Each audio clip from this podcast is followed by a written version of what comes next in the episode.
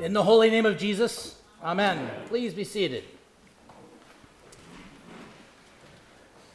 I was on Interstate 30 yesterday, coming back from Texarkana, and as I was coming back, I drove by a semi that had a wide load on the sign on the back of it. Coming alongside of this, I could see that this flatbed semi was carrying a very large planter from the John Deere Company. Huge thing that gets towed behind the tractor out on the field. I don't know what this thing is called, but you could tell that it was meant to plant seeds. On the back were all of these nice little orderly yellow bins hanging off the back, and right above the, or right below these bins were little plows, and you could tell that this is where the farmer would go out and plow the field with the discs and the seeds would get nicely dropped in between the blades, probably at exact measurements all along the field. Huge piece of machinery to drop such a little thing. Growing up in Indiana, I saw this all the time. I mean, that's basically all you see in Indiana. Might as well be called the corn state. All you see are rows upon rows of corn and soybeans, nice, neatly organized for acres upon acre upon acre. It's interesting to see how precise it all can be in the farming community today. When my family first moved into our first house in South Carolina, we wanted to plant a garden. Those of you who have been to South Carolina know it has the best soil ever for growing crops. That's a joke. It's the red clay soil. My father in law brought over his tiller, his huge tiller from Tennessee. He went in the back to begin tilling a garden for us, and after about two or three swipes, he came in and said, I think you need to use raised beds. Jesus uses a very simple analogy for us today with this reading of the parable. Seed, and as we heard even in Isaiah, and rain, they fall down.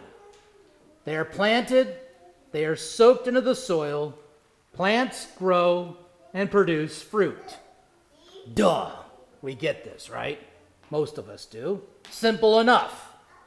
But with the kingdom of heaven, says Jesus, it's never that simple. On Jesus' farm, Seeds are not sowed with nice John Deere pieces of equipment. The seeds are not nice and neatly in exact rows, being exactly so far apart from each other. On Jesus' farm, he throws out the packaging of the seeds, which tells you exactly how far apart the seeds should be from each other, whether it needs to be sun or partial sun, shade, moist soil, semi dry soil. Jesus says, ah, forget it. Jesus just goes out with a big old bag of seed and he starts throwing it everywhere he goes. If he's in the backyard with all of the clay soil, seed is getting dumped everywhere. If he's at the Walmart parking lot, seed gets thrown everywhere. If he's on the rocky trail leading up to Mount Pinnacle, you got it. Seeds are getting dumped everywhere. And we might look at this and say, what a waste. I actually kind of think it'd be nice to try since I'm such a terrible gardener. But this shows the condition of the world. 75% of the soils fail. Only 25% actually receive this in a good manner. The truth of the matter is, is that this parable is not about you today and how you need to go out and sow the seed more and try to expand the kingdom of God. Because if you were to do that, we would ultimately fail. We have a hard enough time receiving this word ourselves in our rocky, thorny hearts. Leads us to ask some simple questions. Who's in charge of this parable? Is it the soil? Is it the seed? Is it the one sowing the seed? Jesus actually explains this one to us today, and I'm not so sure that it is totally comforting. In fact, it can be downright enraging.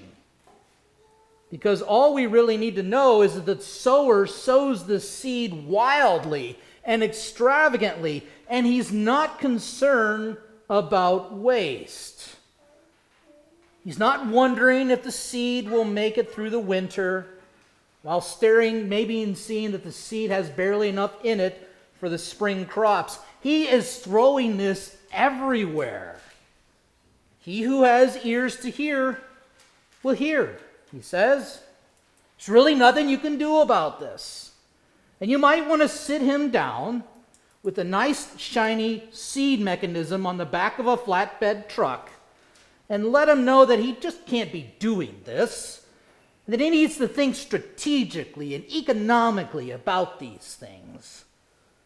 An actual farmer using Jesus' methods today would run out of business quickly.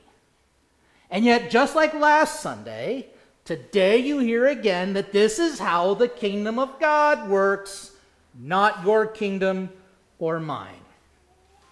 The farmer throws the seed everywhere he goes. It falls where it falls, and that's how it goes. Some falls on the pavement, some falls on the good soil. Some is eaten quickly up by birds, and some grows up, but it's choked out by the weeds. Yet there is also some that does fall, take root, grows, and actually produces fruit.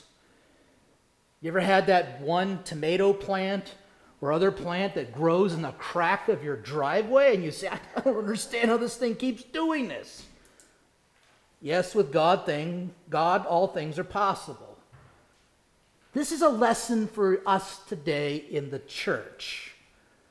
Despite our nice, neatly rowed pews, despite our systematic approach for our theology Despite our constitution and bylaws and meetings and committees and leaders and servants and all the various activities, the seed is still being cast far and wide and with reckless abandon.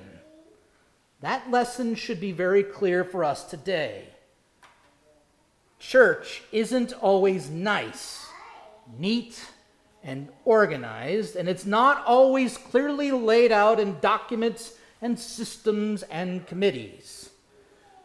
Sure, you are sitting in your usual pew in nice, neat rows, but many of us here today are completely inundated with sin and temptation and evil and big problems and worries that we can't get ourselves out of. The last thing that you need to hear from me today is to try to be the good soil or even try to go out and sow this seed more in your life. Twist your thinking, turn it around, and let your eyes fixate on Jesus, who is the one doing the work here. Jesus does the verbs. Say that with me. Jesus does the verbs. Keep saying that. The seed the Word of God is sometimes completely rejected, and sometimes it finds good soil. It grows a bit, but then it becomes choked out and distracted by the riches and cares of this world.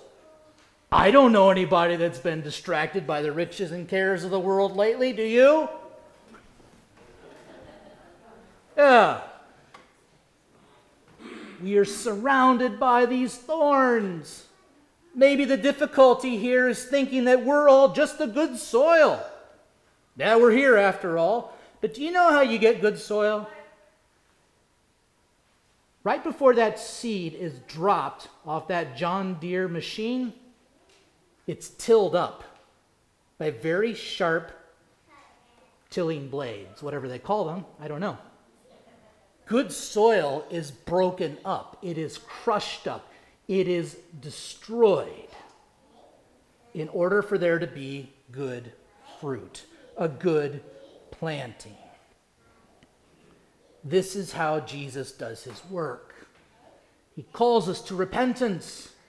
He breaks up all of our sinful thoughts, words, and deeds that we have not only done against God, but against each other. He tells us to stop worrying and be inundated by the riches and cares of this world. He says, Never think that you are above any of the temptations. Be on guard against the devil. In fact, you've even sworn that in your own confirmation. You remember that? Not really, Pastor. That was a few years ago. But you rejected the devil, his works, and all his ways. We've asked you that at your baptism and at your confirmation. Jesus is telling us today this is real stuff.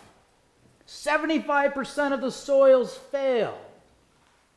And yet, nonetheless, he is still sowing his seed with reckless abandon.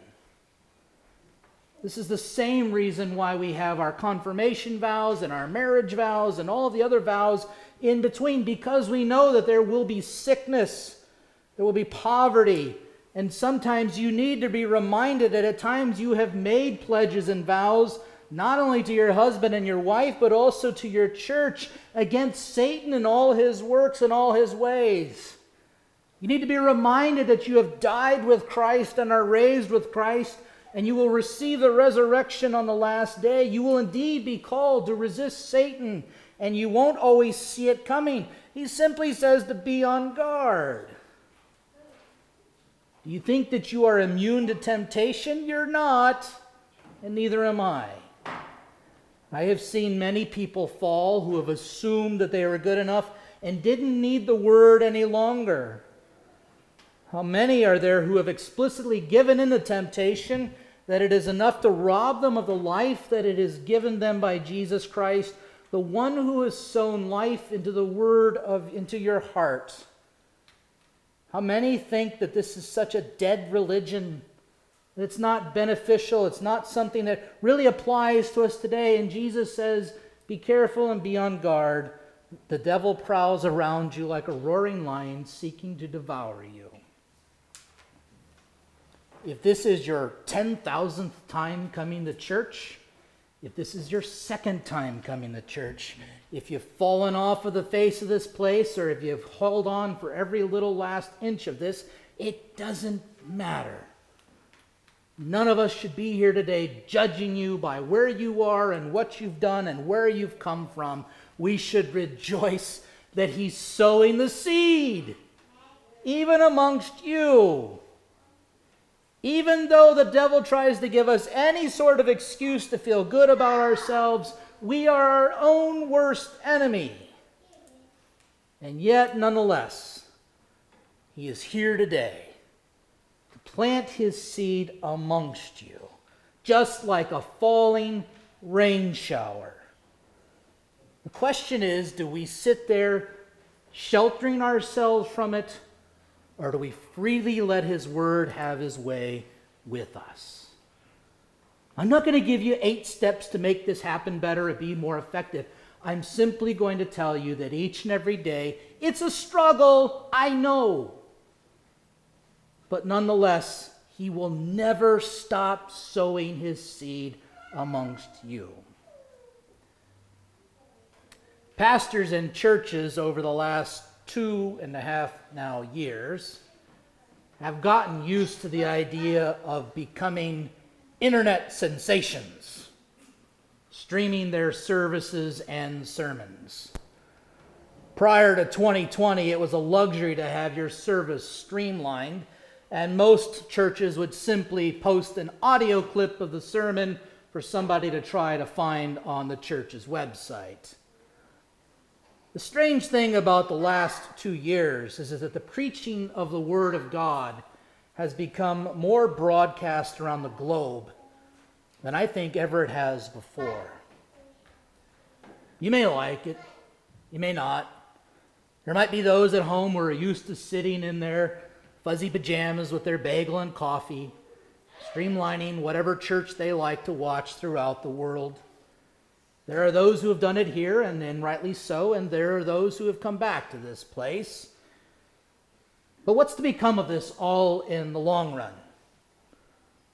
What's the fruit that we're seeing from something like in person worship and streamed worship? Will these seeds be planted and will they grow? Will they bear fruit? Let's see the results. Let's see how many people are clicking on. Or will this all be ignored? There is nothing new under the sun. We know that the Bible is still the greatest sold book of all time. Sales actually have picked up more so in the last two years. But will these seeds take root and grow? There are those who will not come back to this place because they're upset about something and they do not feel comfortable. Maybe they're just having a hard time getting back into the routine of things. I don't know. What is the church to do? What does the sower of the seed say about this? He doesn't say form another committee. He doesn't say form another program. He doesn't say offer a different time or a different place or a different way. I don't know really what he has to say, and neither do you. And that's okay. You are not given to the inner mechanics of how salvation works. Only the Lord does the work. Jesus does the verbs. Jesus does the verbs. Last week we heard that the first are last and the last are first. Everyone who has been called is rewarded equally. And now today we hear the glorious comfort. I love this passage because the seed is sown everywhere. It's sent out abroad, broadcast throughout all creation by God who will not give up, even when I have, and you have as well. He is relentless, and he simply doesn't seem to care about our theories of economics, long range planning, ministry models, programs, and the catchy swag that we can give to people who are visiting our church. He wants you to know today that he has conquered sin and death, and everybody's going to know about it.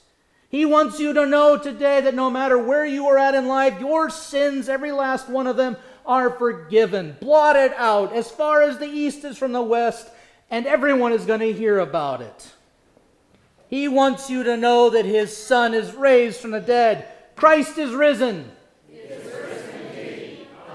and we will rejoice over that tomorrow as we bid farewell to our sister Betty who came here for so many years and received that same grace even when she couldn't comprehend who was sitting next to her. And Jesus will make sure that every person on this face of this earth will hear about this and not be ignorant. We are not in control of our own salvation, yet you are given the greatest gift of faith, hope, and life that grows and flourishes that will bring you so much more. And yes, I am worried just like you about those who have had what seemingly is the good soil, and yet thorns and, and rocks have been all around them. People who used to be here, your friends, your family, it may seem that they are being choked off by the cares of the world, and maybe they are, but the sower will not stop. He didn't yesterday, he didn't today, and he won't tomorrow.